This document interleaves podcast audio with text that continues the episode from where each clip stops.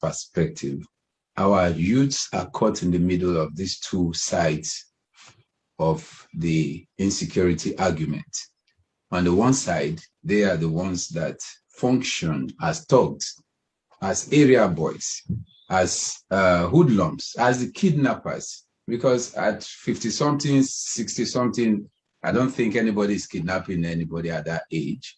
It's still people in Nigeria would define youth as people between 15 and 45, even though the United Nations defines youth as 15 to 35, because Nigeria has these delayed developmental stages for people growing up around there. Ours is extended by 10 years. So Nigerian youths are between 15 and 45.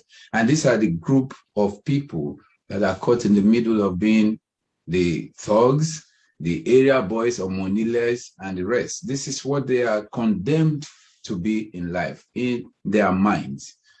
Also, on the other side, on the other side of the argument, they are the ones who cannot get uh, collaterals, I mean loans from the bank to start off any good initiatives.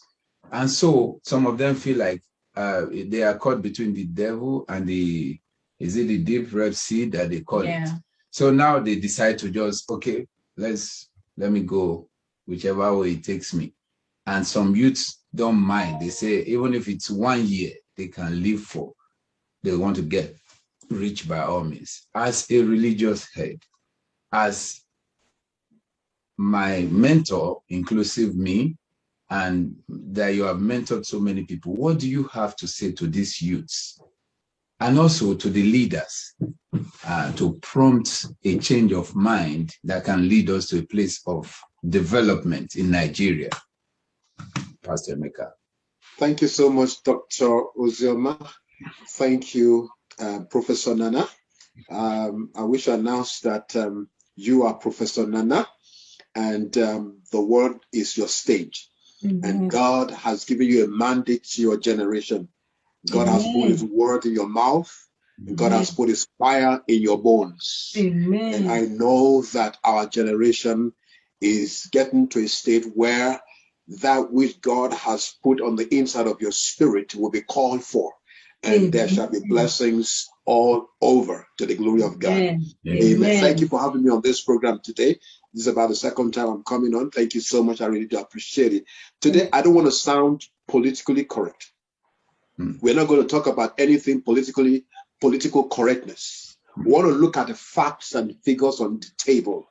I want to look at a dispassionate kind of approach. Amen. Looking at it without any bias or any leaning towards anybody.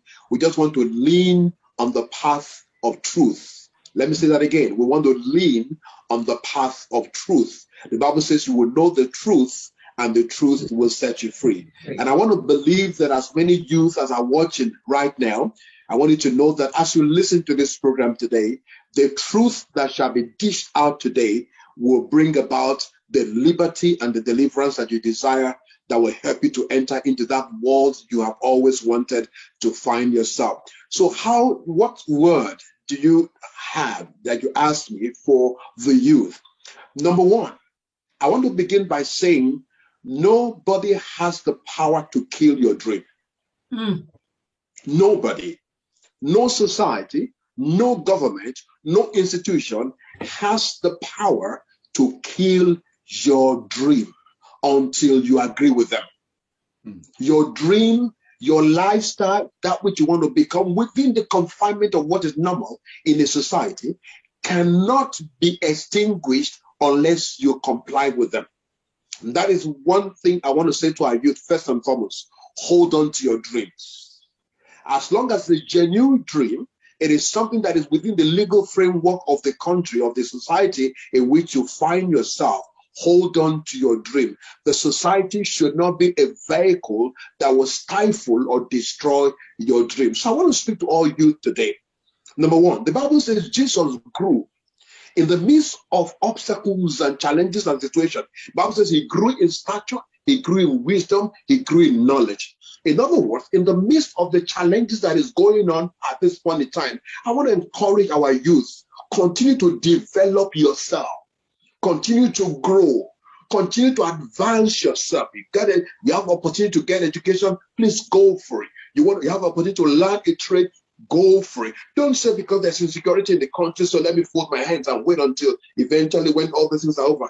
By the time the insecurity situation is resolved, you discover that you'll be left behind, and others will have, you know, assume very, very juicy positions, and you'll be left just, you know, to nothing at the end of the day. So hold on to your dream and educate yourself. I think Dr. Nana will, Professor Nana will say more about educate, educate yourself, improve yourself, go to school, learn a trade. And then number two, refuse to be used as an agent of destruction.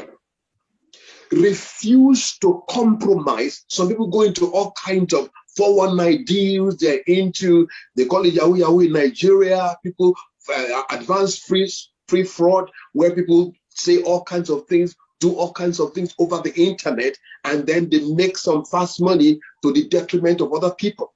They hurt people by making fast money. We want you to, as much as possible, don't get your fingers dirty. Don't get your hands dirty by getting involved in such things. Look for something clean to do. And number three, don't allow anybody to use you, like I said, as an instrument of destruction. Like Dr. Chris just said now, that a number of, of the people who are involved in this kidnapping are between the ages of 15 and 45 in Nigeria. So there are the people who will go and do that, and they have people who are sponsoring them. So refuse to be sponsored, refuse to be used as a political talk, refuse to be used as a kidnapper, refuse to be used as a terrorist. As you refuse these things, you are also telling the people who are behind it, the sponsors of all these atrocities in Nigeria, that look, we are not available. And if they don't find anybody to use, tell me how the insecurity will continue. So mm-hmm. everyone needs to um, kind of discover that it's our country. Let's build it together. Let's not be part and parcel of those who wants to destroy the nation. So finally, finally, because I know there's still more to be said. Finally, the little amount of money they're going to give you to kidnap somebody or to kill somebody, to destroy a political opponent, is nothing compared to what you can actually get by yourself if you mm-hmm. invest in yourself. If you work with your own hands, use your own native intelligence, and put that into practice. At the end of the day, what they offer you is peanut compared to what you can get if you invest yourself, if you invest your time, apply to your apply yourself to that which is noble. At the end of the day, you will discover that it doesn't pay to be a political dog in the state of this insecurity that we have. And as we begin to take note of these things, you will agree with me that insecurity will become a thing of the past in our country. Thank you, sir.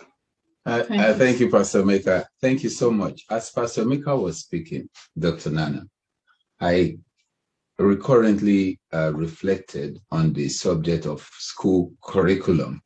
You are an educator. Would you say that the Nigerian school curriculum, from uh, elementary to the colleges, higher institutions, are well suited to promote uh, that um, uh, trade, specialty, and the rest of those things that Pastor Mika alluded to in his talk uh, right now? Thank you for the question. I think we are far left behind, far left behind when it comes to education uh, matters in Nigeria. I remember when I was in school, uh, in my primary school days, there used to be this hand knitting something from a level, I believe from level five or something like that. But right now, I'm sure none of those things are existing. And the curriculum, I cannot believe they are still using what we used when we were in school. So this is what we when uh, we were talking last week with um I don't know one of those uh, guests that we had talking about meritocracy. Mm-hmm if we have the we people in place, if they can um, actually, if they can, uh, if they can uh, employ people in the educational system in Nigeria who actually have the merit, who have the qualification to do the right thing, then the educational system will be good. Look, everything that mostly happening in Nigeria is the nepotism engineer uh, or nothing was talking about. Mm. So if you have to give your brother or your sister or your cousin or your in-law in positions that they do not qualify for, then we'll be left behind as it is right now in Nigeria. So we need to go back to the basis. People who are qualified should be the people who will get position. Then the educational system will be okay. So right now, no, I, I cannot say it's in align in alignment with whatever is happening outside uh, Nigeria. And so, Dr. Uh, Pastor Meka, uh, you uh, were you are an alumnus of uh, alumnus of uh, the University of Ibadan, the great university. I think it's still the number one in Africa.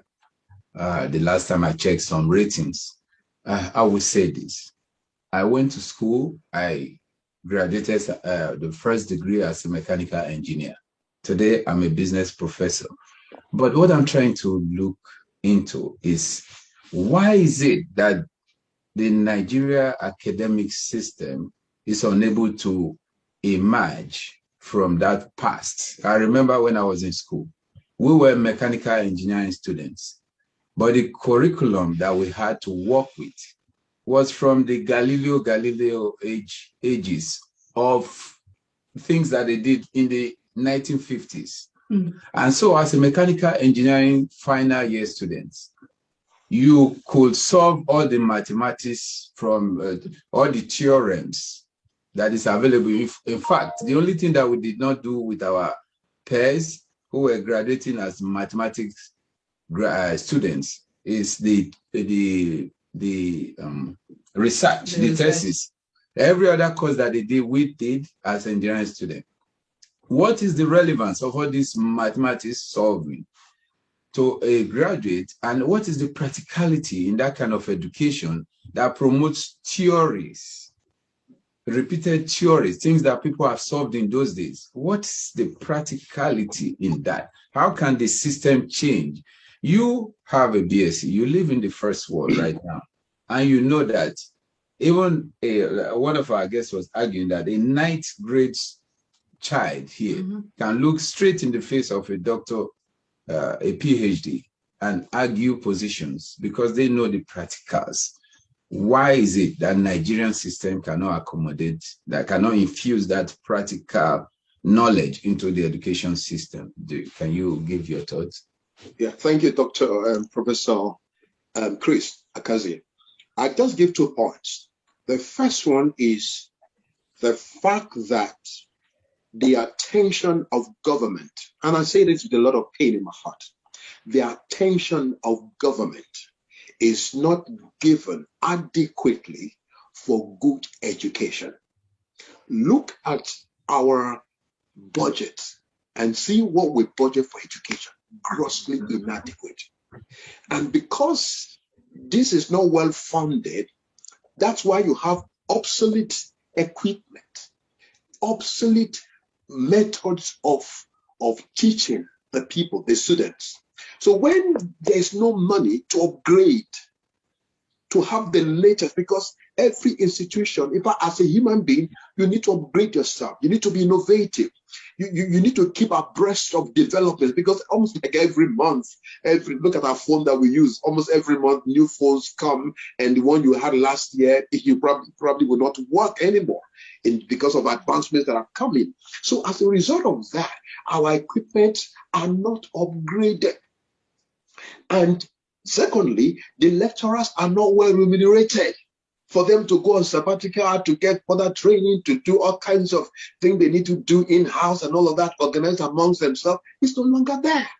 And only a few people go at the end of the day, and before you know it, you discover that there's little or no, no contributions on ground to increase or sorry to improve the curriculum like you said the curriculum that probably was used uh, some 20 30 years ago is well some of them are still using my my my second son is is, is an engineering student in, in one of the universities in nigeria and i know what is going through the equipment are so obsolete they have to literally improvise and that shouldn't be the case now the second thing is that Or the third thing now is that a number of our students are not motivated.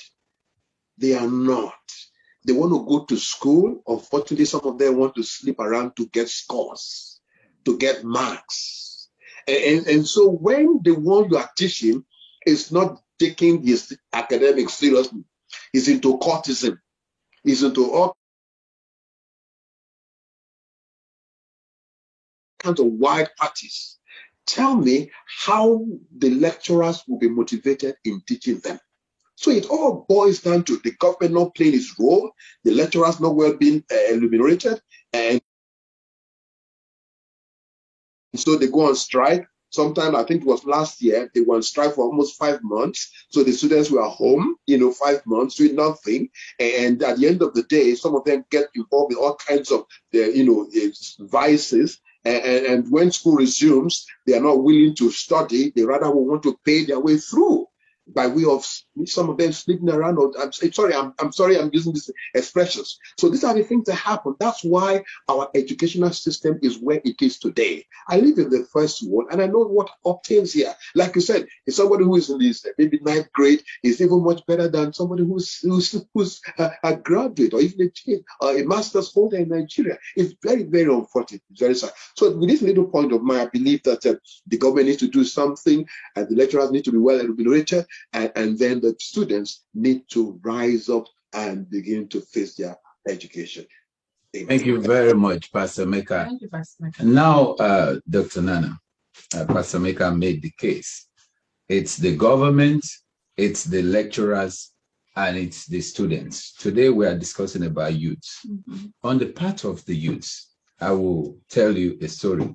My friend, Dr. Uh, Kes Okundaye, he told me a story about some university student that came to his uh, museum in Lagos. Mm-hmm. And he, they were interested, discussing with, exchanging words with these people to find out their state of mind. One of the girls spoke to Dr. Kundaya and said, she's not happy. Why is she not happy? She's schools, she is a, uh, an undergraduate student of ABU. And according to her, ABU will not allow them block teachers while some other of her colleagues that are friends from the South, they have this ability to do that and be able to just pay off teachers, go whatever the way they want to go, and come back and get the grades, mm. making the certificate worthless. You, worthless, mm. basically. You understand? So this uh, young girl was very much not happy about the way ABU was operating as against what other universities are doing. So what am I saying? You talked about meritocracy. You talked about uh, um, uh, how favoritism mm-hmm. is the problem in Nigeria. What's the part that these youths and their mindset play in the case of meritocracy? What do they have to do and begin to rethink in order not to fall into the trap that's been coming for ages? And then we change the system in Nigeria. What have you to say? I think it all boils down to systemic change. Everything is systemic. So when we have a functioning system, the real people that are qualified will be in position. And when they are in position, things will start changing. When you talk about ABU, I went to ABU. Full disclosure, because um, I can imagine what that young girl was talking about. It is true in ABU that things like that do not openly happen, at least when I was there. And uh, most of the lecturers, they know the fact that the school is very, very strict in, in things like that. And every one of us that attended ABU know that you have to read to be able to pass your exam. Hence, there are some few bad apples right there. And some of the lecturers actually were fired they were all fired. There was one that was very, very rude to student and everything and all of that. Before I graduated, that man became a jobless man. So it, it has to do with the institution itself. The high-ranking officials need to make it known to the students by providing what they need.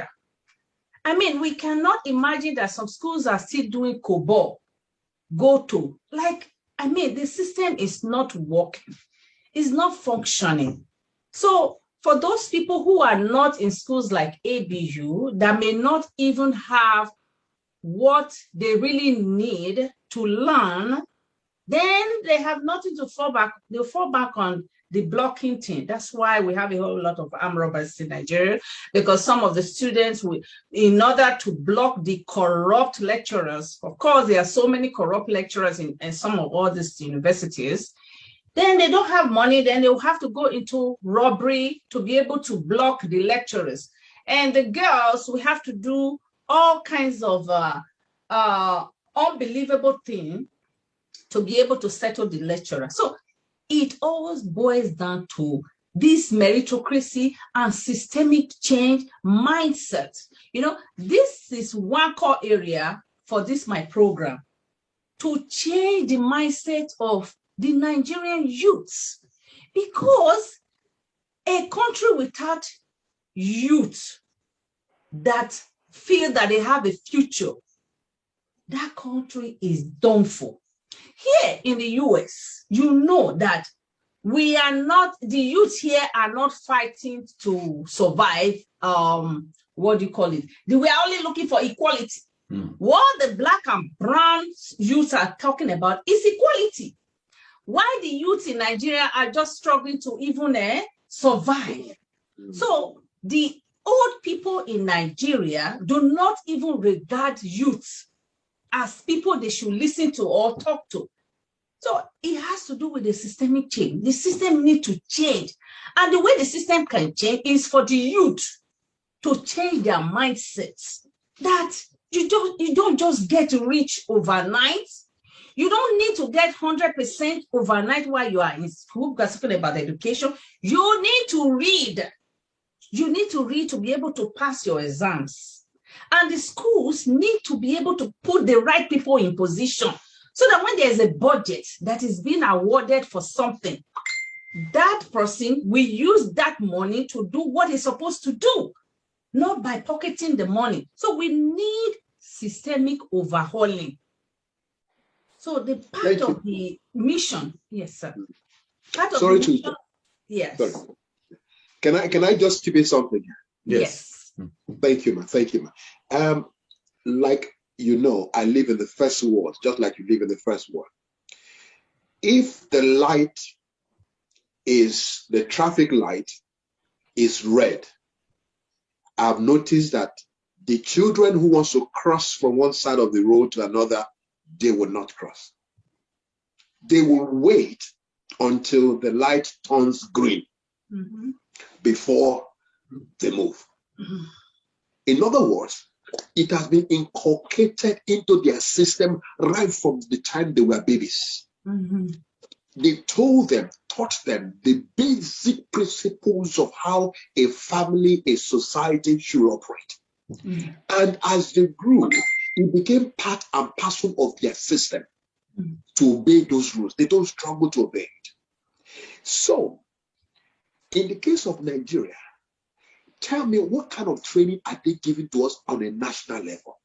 Tell me. Everything is rowdy. You get to the bus station, you get to the train station, you get to the airport, everybody's running helter skelter, no order, because we have not that that spirit of orderliness has not been instilled into us.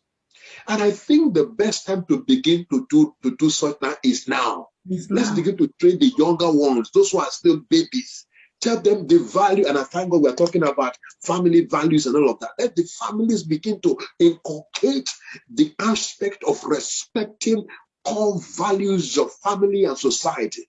And as that goes on, as these children grow, when you now begin to offer them something that's negative, they already know what's right from wrong. So they will refuse to do the wrong thing. That is why our kids, our children can now go into university and they end up as cultists that if they don't bring their bodies, their dead bodies back home for us to bury. Unfortunately. So let's see what we how we can advise the people at the top to begin the training even right from kindergarten. If, if I it's even too late at kindergarten, begin to train them to respect the core values of society and family. And as the, that's why the Bible says, train up a child in the way he should go. And when he's old, he will not depart from it. Let's train them from the youth. And Mhm. then, I'm sorry, from babies, and then from them, they will grow to become people we can be proud of in our society. So when you tell them to go and kill, they will not. When you tell them to go and adopt somebody and kidnap, they won't because they don't understand that principle. It doesn't work. It doesn't set sink in their system, so they won't do it. And then violence will reduce in society. That's my own contribution. Thank you, Pastor Thank Meka. Uh, let me veer off a little bit. Um, Pastor Meka, I will direct this to you. Yes, sir. Uh, you um, know you were my senior and uh, in secondary school. Today, uh, we are older men. Yes. So, but uh, you know, like I, we grew up in Ibadan. They say, "Ọwọ́ tó bá dilẹ̀, ó ní èṣù ń yálò." You know Bẹ́ẹ̀ni. what that means literally Yes. in English. That means uh, if the kids are not um, are not uh, uh, busy, they get to they get to become uh, whatever they want. They, they are free to do. Okay, You understand what I'm saying? So now, how I'm trying to. You talked about inculcating uh, uh, the kids' mindset before they get to become adults Mhm. there has to be a partnership. You and I know that the government cannot do everything. Mhm. Um, we have to partner with government. And one institution that should be partnering with government, that partnered with government when we were young, was the church. And so, what would you say should be the role? I remember when we were young, we used to be in Egbe Akori in the church as children. We used to be in drama clubs in churches. We used to be busy, and our our mothers took us to church every now and then, and it was a culture that we grew with, and the mindset was built. What happened? How did we get here, Pastor Meka? Why is the church no longer partnering to develop the system? What can you advise our church leadership that they have to play a role? It's a society that work. We have to work with the government, not see the government as everything. We have to contribute our bit. So, what do you have to tell our church leadership so we can go back to the basis and try to bring back that family value, help the system work with the government to produce people of good natures like we used to have in Nigeria? Thank you. Thank you, Prof. Um, if you go back to the 50s, 60s, and early 70s, Camera, a number of our schools, a number of our schools were started, maintained, and run by the missionaries, by the churches. That's why we have churches like schools like CMS School, Christian Missionary Society schools. So they were institutions that the the church began, and and as a result of that, a number of people got scholarship. They were trained and developed, and then some of them even went abroad and you know had you know better uh, uh, increased uh, educational attainment here and there. Now, but today, in fact, at a point in time, I think in the 70s and in the 80s, government now took over some of these schools and began to run the schools. And well, some of them, some of the, the um, churches still held, held on to some of those churches like the ECWA and, and so many and so on and so forth. But so why did things suddenly change? And it's like the church is no longer playing the roles as it should play. I think it's a matter of priority. A number of the churches are more concerned about evangelism, about growing their churches, about increasing their their net worth, and finan- empowering the people to become financially independent, and all of that, so that attention is not given so much to society, not so not given back so much to society in terms of training.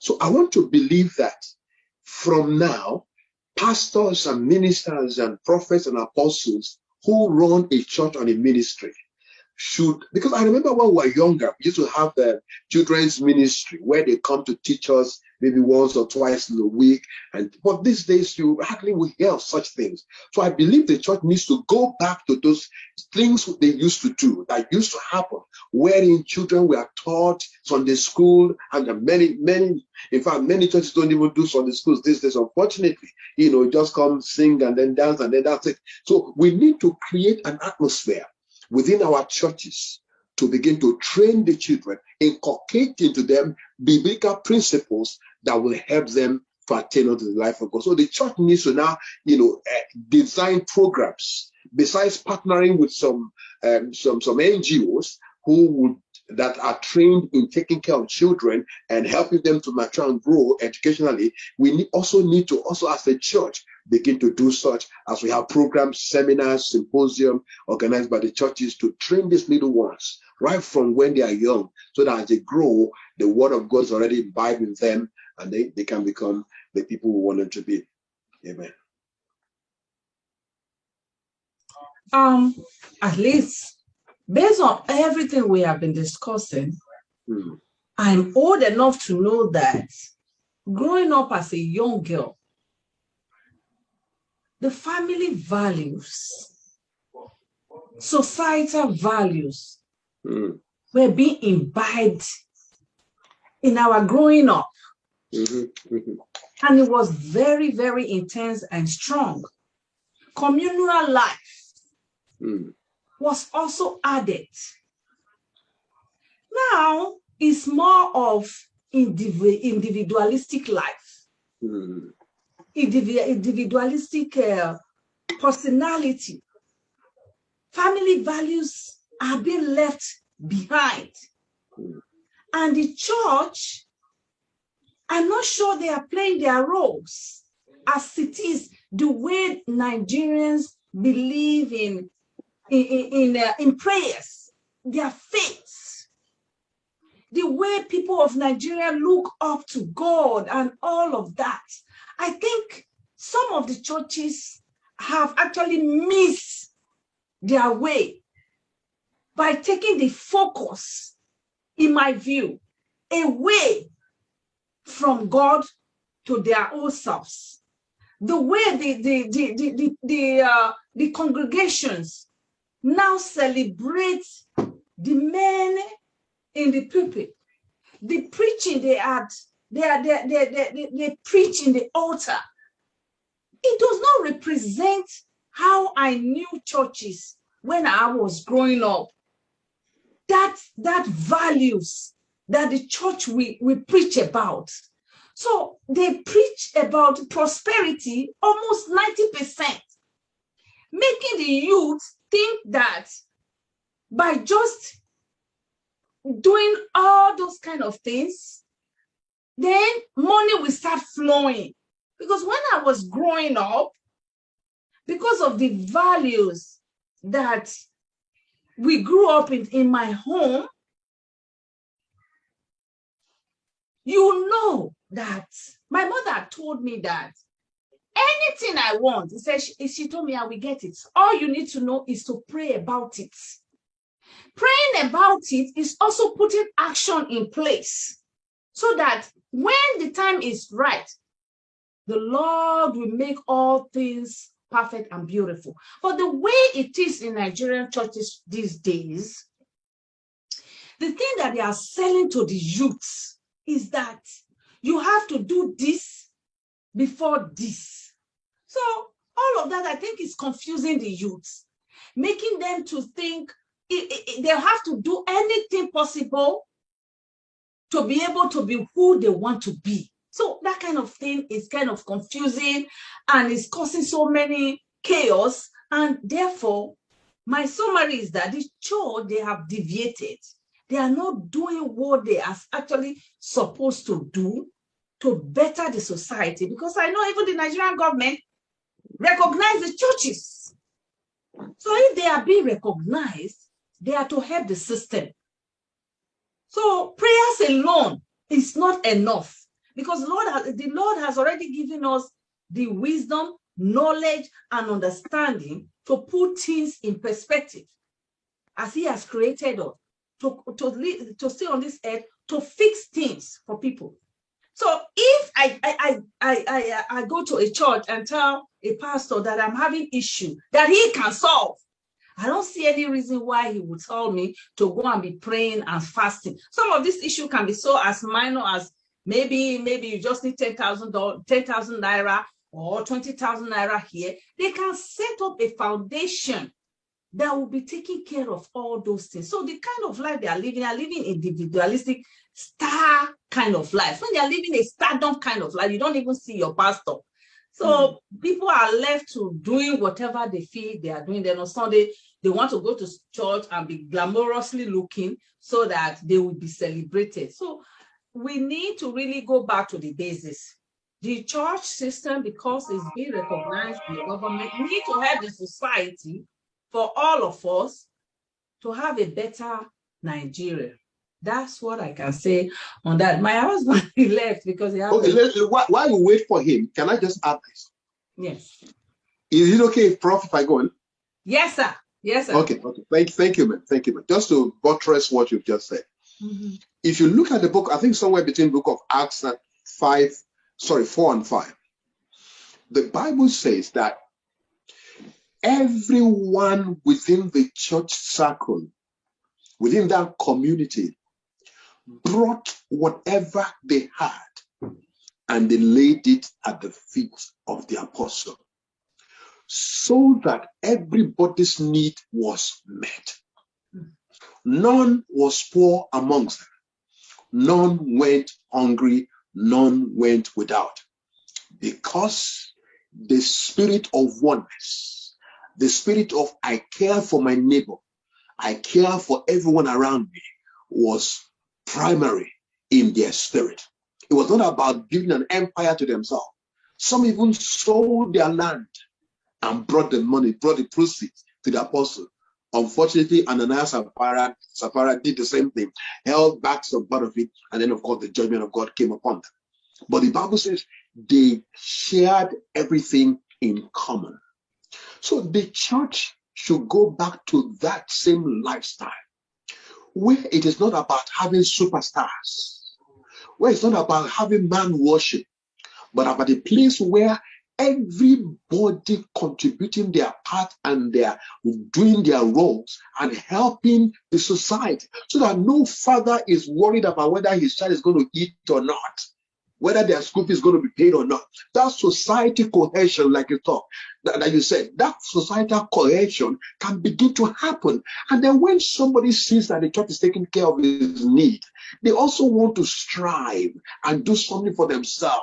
The church will support, like you said, gives money to somebody to go and start a trade or go and start something. And at the end of the day, everybody's need is taken up for. So the church of God in Nigeria needs to begin to do this to help to cater for the needs of the people of God in the church and in the process. What happens? Everybody now gets involved, and people are blessed, and then the church is happy for it. And the nation eventually is happy for it. Thank you, Prof. Thank you so much. While we are waiting for him, because you join us soon, and then we are mm-hmm. rounding up at 3.30 so that at least you'll be able to do other things. This program was uh, is specifically set up so that we can speak to you today. And I also talk about our views on family values and yes. societal values, and that will help the youth to be empowered. Then the security will be impacted some way, how, eh, you know, in a way because the youths are the ones that are vibrant in the system. They are the one who we feel that they have been misled, that the, the system is not caring for them. The leaders are not doing what they are supposed to do. The mm-hmm. youth actually have so much power in their hand, yeah. which they don't know because That's they say true. you only give what you know. If you do mm-hmm. not know anything, then there's no there's nothing you can give. They know how much power is in their hand. That mm-hmm. here the youth can move mountains. Once they they start demanding something, it works mm-hmm. because my son has a club that is being uh, mm-hmm. uh, adopted in the district where we live. You know, so what they are fighting for is not just for survival; they are fighting for equality.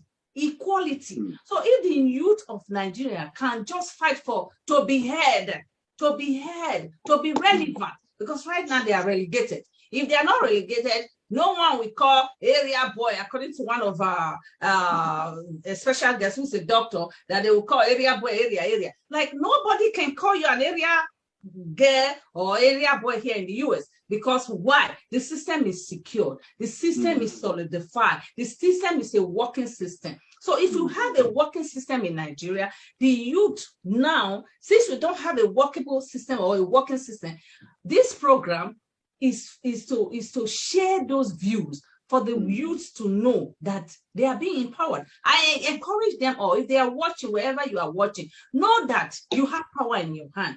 The power is to come out and vote the right people Mm. into position. You will have to refuse to be an Agbero, Mm. refuse to be an Omonile, refuse to be someone who is being condemned Mm. because you have your voice. Speak and you will be heard by doing the right thing. And family value is very important. When we were growing up, my father is a it was an it, was a chief in imam, very strict. And um now I'm really happy the way they brought us up because none of my brothers smokes, none of my brothers drink, they don't know any of all those kind of things, you know. So when we were growing up and uh, we see other people drinking or smoking, we will think that they are having high life. Why we were not doing that? Because we had the value that my father has imbibed in us that none of his children will drink and none of his children will smoke. So, Mm. and you don't miss what you don't know. So, because they never knew that from the beginning, even when they left home, they were the first to travel abroad and all of that. So, seeing uh, thousands of millions of drinks and alcohol or whatever, they never drank it because we grew up with that, with that uh, family Mentality. value. Mhm. And growing up also, I think is missing now in Nigeria. We have communal life. Communal life in the sense that if you are outside of the home, you are even more careful because other people are watching you. If you do Mm. anything wrong and someone else sees you, you can be sure that they are coming home to report you. Mhm. When a when a mother, another mother or another father walks into your home with his hands back, and you cite that person that you, maybe you did something wrong in the past, you know that is there to report you. So we Mhm. need to go back to that kind of life. Mhm. When we go back to that kind of life, the society will be safe. The children Mm. will know that if they do something wrong outside, someone is going to see them, and that person is coming to report them to their parent. And I think, Mm. like you said, we have to start it from the younger kids now. We should not be living as if eh, eh, the world now is a global village. What I have in the US here, the connection can be made for somebody in my village to be connected to me right now if they want to Yeah. watch me. But Yeah. that communal life should not be removed. We need to go back to the basis. If we go back to the basis, then Mm. we we will now become our brother's keeper because right now, selfishness is the order Mm. of the day Mm. because it's a, it's a kind of a individualistic life these days. So if another mother see another child being maltreated outside, they will Mm. behave as if it's nothing that is happening because it's not their child. That's kind of a individualistic life. So we need to go back to the communal life because. I'm not too old to think that those things are now gone and cannot be restored. As a Mm. scholar, we always believe that there are problems and we always go for the solutions.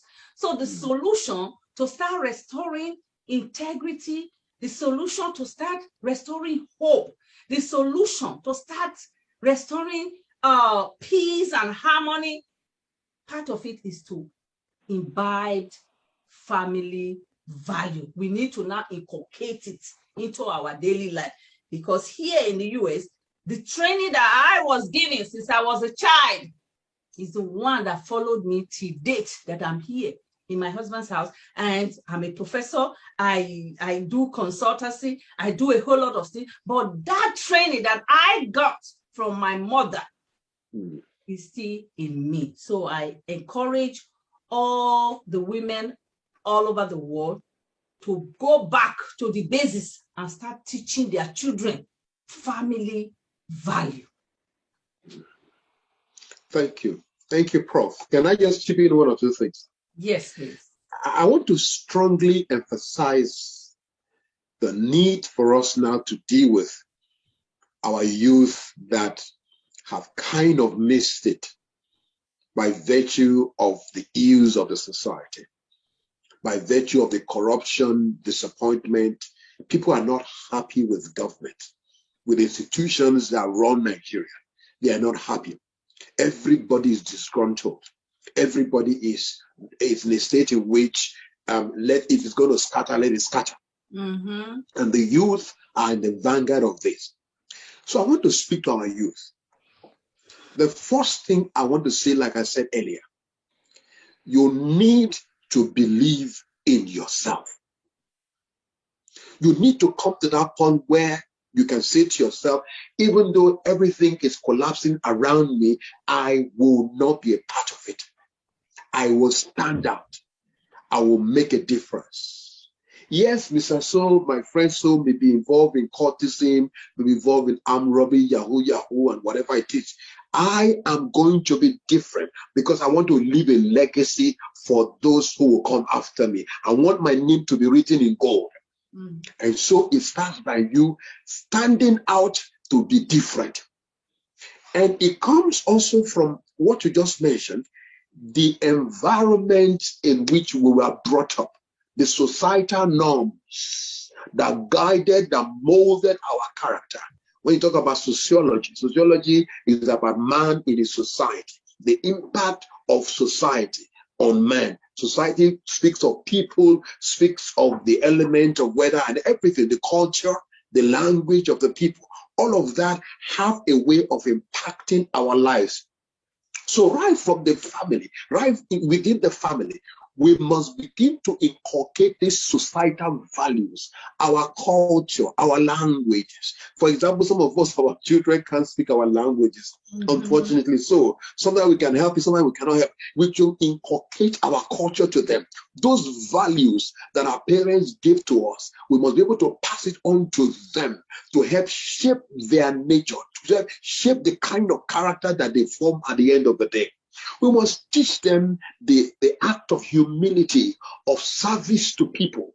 Because this everybody wants to give for themselves. I want for myself, myself, myself, and nobody else. No, you must inculcate into them the value of giving to other people, of being mm-hmm. humble, addressing the elderly as sirs and man, and, and, and, and doing the things that you know you will do that will lift up your family. Because I remember back in those days when we go to school, our parents would say to us, Remember the son of who you are. Don't go to school and come back and make a mess of everything and destroy our name. We have a name, we have a reputation. So you must inculcate that same idea into them as you go to school, as you go to work. Remember the son of who you are. Remember the values that we have trained you with. Remember the things that we have taught you. And in the process, don't go and bring anything that will tarnish the image of the family. Then also we must we must institute in them the culture of trustworthiness. Can, I, can you be trusted with power? It starts from now. If somebody has shown that they cannot be trusted, when they become president, they're going to mess up the whole thing. So you must begin to inculcate into them the virtue or the values of being trustworthy. And then finally, finally, I want to talk about the family bond there has to be, you know, when there's a family bond, the father and the mother and the children are bonded together, there's a cohesion of love, there's a cohesion of mutual understanding.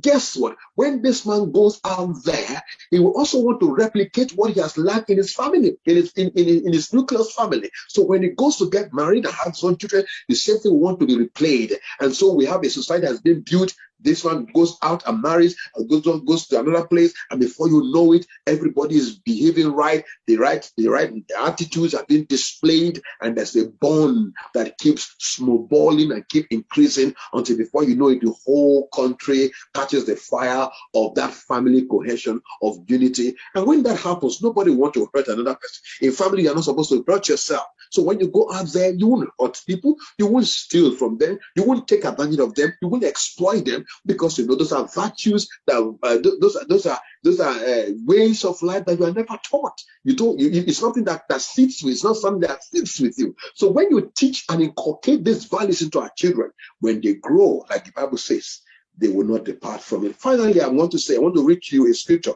in the book of Acts chapter 4, verse verse 34. It says, Neither was there any among them that lacked For as many as are possessors of land or houses, sold them and brought the prices of the things that were sold. 35 and laid them down at the apostles' feet, and distributions was made unto every man according as he had need. The church provided the environment of care, provision, and protection from the family to the church, from the church to the society. May God help us. Amen. Amen. Thank you so much, Pastor Emeka. Everything we discussed here today definitely will be shared all over the world. And I also believe that the youths are watching. They may not have joined us through Zoom. So most of them we can see that they are they actually watching. So my message to the youth is that hold on to your dream. Don't give it up and mm-hmm. don't give it in. So what I can say to you is that if there's anything you are doing that is not working, change your strategy. Yeah. The answer is not to quit. And if anything does not go your way, doesn't doesn't mean that you should quit. Just change your strategy. Because growing up, my mother told me anything I want to be, I will be. Mm, So mm. I am telling you, youths, there is no shortcut. And my mother also told me that there is no shortcut. So Hmm. everything has to be in perspective. So there is no shortcut to any way out. And I also I advise you that there's no way you will go and become a, a strong man or a strong woman. There's consequences to that. If anyone tells you that there's somewhere you need to go to go and become a strong man, know that there will be a consequence to that. If anyone is telling you that there's somewhere that you need to go to and become a strong woman, there is consequences to that. Hmm. So there is no way else than believing in yourself and doing everything that you need to do. Prayers, prayers, prayers. Prayer answered it all. You need to put everything in God's hand. I trust Mm, God mm. that when you put that thing in his hand, in his hand, at his own time, in his own time, he will make everything come to pass more than you expect. So Mm. there should not be any shortcut. Youths of Nigeria and youths around the world know who you are, the son or the daughter of who you are. You have to make your parent proud by doing the right thing. So there's there should not be any shortcut. Start imbibing that culture in your brain because it's what you think that you start to act out. So you have to start telling yourself and reminding yourself that you have a destiny. And I know that when the Lord has made you to see today and tomorrow, that means there's a purpose in your life. That Mm. purpose in your life cannot be aborted unless that purpose is fulfilled. So if you have your mind being in line with the Lord, there is no way you will not achieve your purpose in life. Mm. You Mm. just need to put action to it by doing the right thing. Even if everything seems wrong, you do the right thing. Mm.